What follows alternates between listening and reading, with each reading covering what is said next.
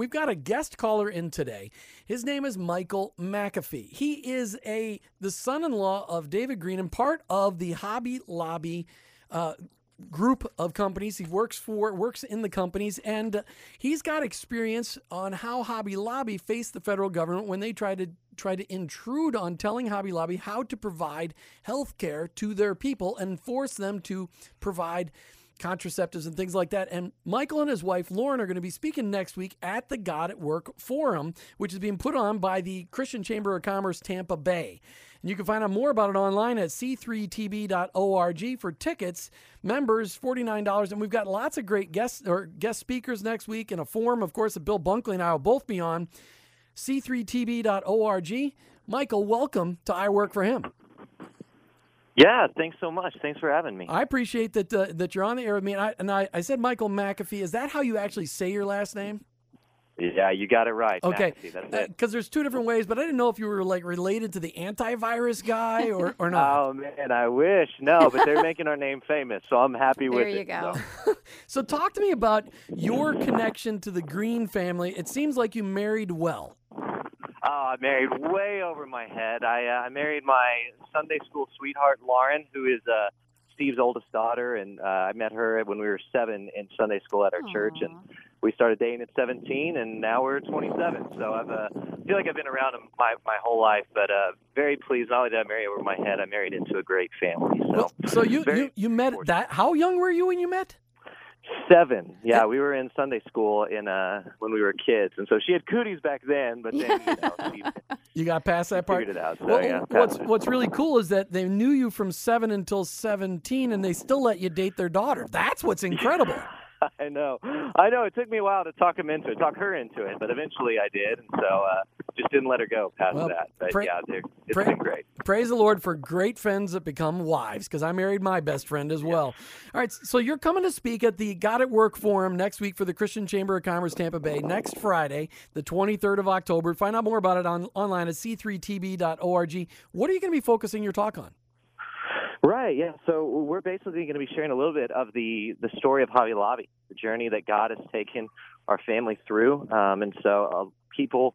There's a lot of people that kind of became familiar with our story, especially uh, surrounding the Supreme Court case, which we'll definitely talk about. Kind of how we, as a family, came to a point where we decided we needed to sue the federal government, which is still surreal to us. I can't Yeah. believe that we, you know, it, it came to that, but felt like we didn't feel like we had a choice. I mean, honestly. And so we'll be sharing kind of a, hopefully bringing people into that room so that they can understand what our mindset was and, and the convictions that we had that led us to that point. And then also, um, you know, this this company is is over 40 years old, and you know, when when Grandpa Green, when Lauren's grandpa started the company, I mean, we we tried to build it uh, as much as possible from uh, the ground up in a way that would honor the Lord. And so there's some growing pains with that, but there's even some cool ways that we've legally turned the company over to the Lord. And so uh, we'll be sharing about some of those and just the way that we've tried to apply biblical principles uh, to build a great business.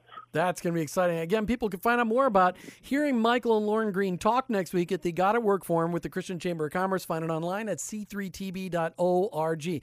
You're also, as I understand, going to talk about the new Museum of the Bible. Now, this is a Green Right. family.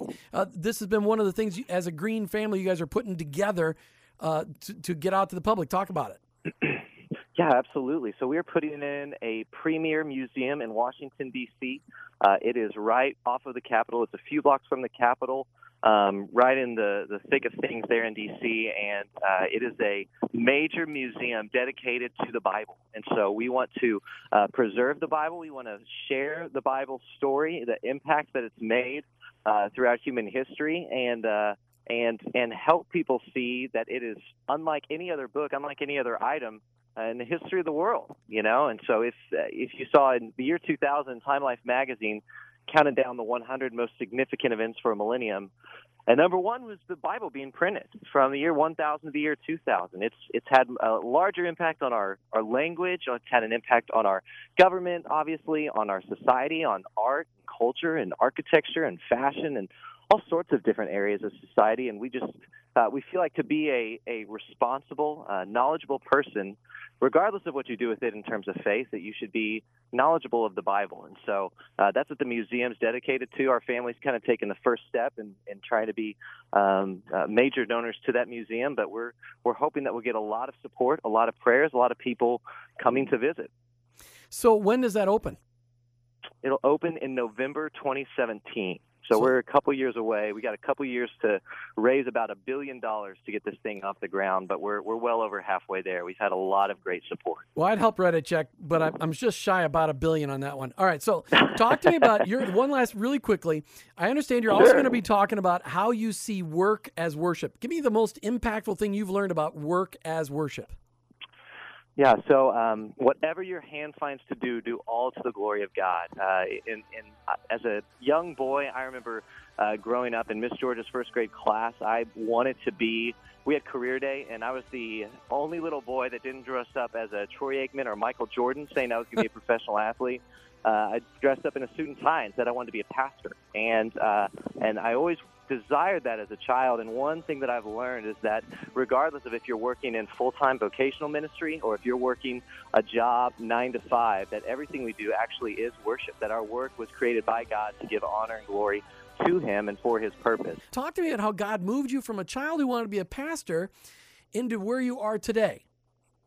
Well, yeah, well, it, uh, it, it helped me realize that everything we do uh, is truly worship. So it's not just that um, you know, we worship when we're in a church on Sundays, or that pastors really their work is worship because they're working, you know, throughout the week doing the Lord's work, and the rest of us are just, you know, pushing papers and everything. But that actually, that God, that Christianity is in some ways very unique because it gives equal dignity to all work. Um, even when you look at Genesis at the beginning, when God puts man in the garden, he makes Adam, the very first man, a gardener um, to work and keep the ground, and that uh, there's equal dignity, value, and worship in uh, whatever kind of work you do, whether it be that you're caring for uh, the uh, our society and the earth and kind of keeping things clean, and so, uh, or if you're being creative and you're being uh, fulfilling the cultural mandate by establishing government and building business and things like that um, that actually that they they both have equal dignity. The high school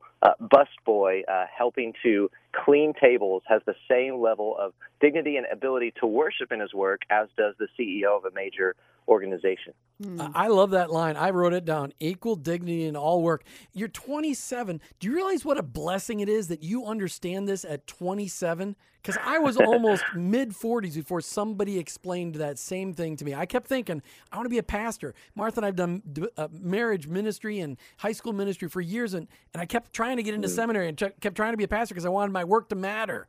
And then I finally right. was taught in my early 40s that my work mattered no matter what I did. It's a, yeah. it's an incredible gift you've been given. Now, being part of the Green family, being part of the Hobby Lobby family, that puts a lot of pressure on you. You're in the spotlight. Now, the good news is you don't have that last name. You got the last name of the most famous antivirus on the planet. next to Norton, next, next, to Norton McAfee is also playing. So you at least can hide behind that. But how has that right. being married to Lauren, being part of that family with such a great history of profound faith, how has that impacted your relationship and challenged you on a daily basis? Yeah, that's a great question. I mean, you know, I, I, I mentioned knowing them my whole life. It never, uh, I, I guess there was never a shock value of who my, the family is that I, you know, an in-law of or an outlaw of, however you you look at it. Um, but I, so, but as far as the impact on my day-to-day life, I mean, it is definitely, um, th- there's definitely been some some doors and opportunities like this that it is open that I, I wouldn't have expected. But the honestly, the biggest impact it has made is uh, they're legitimately just a great family. I mean, uh, Grandpa Green is just legitimately a great grandpa to marry into a family to get to um, to live life with. I mean, he really cares for his kids and his grandkids, and his greatest desire is that all people would know the Bible, know Jesus, and that his grandkids would walk with the Lord and find fulfillment in their work. And I mean, he's he's just he's a great guy. I've got a great father-in-law. So um, they've been great, especially uh, uh, kind of filling some gaps that are own you know some of the brokenness that exists in my family, getting to have an in-law family that uh, that loves me and accepts me as their own and points me to Christ and encourages me and disciples me uh, that that's been the biggest impact it's had on my life. What a privilege it is! And, and when I married Martha, we got to I got to understand and meet her grandparents, who were godly people on the knees praying yeah. in their 80s, and that was such an encouragement to me. Mm-hmm. I would imagine that Grandpa Green's waiting for you to make him a great Grandpa Green. Those what I'm guessing he's waiting yeah. for. yeah, we got some uh, some cousins and some brothers and sisters that have helped with that already. Okay, all right. So they're they're already taking care of that yeah. pressure. That's good. But yeah, but they're definitely it's coming. Michael, I want to appreciate I appreciate you calling in today and talking about what you're going to be talking about next week at the God at Work Forum for the Christian Chamber of Commerce. I look forward to meeting you face to face. I'm excited about what you're going to talk about. But thanks so much for giving us time here on I Work for Him. I wish you God's best and fly safe, and we'll see you next Friday. Hey, likewise. Looking forward to it.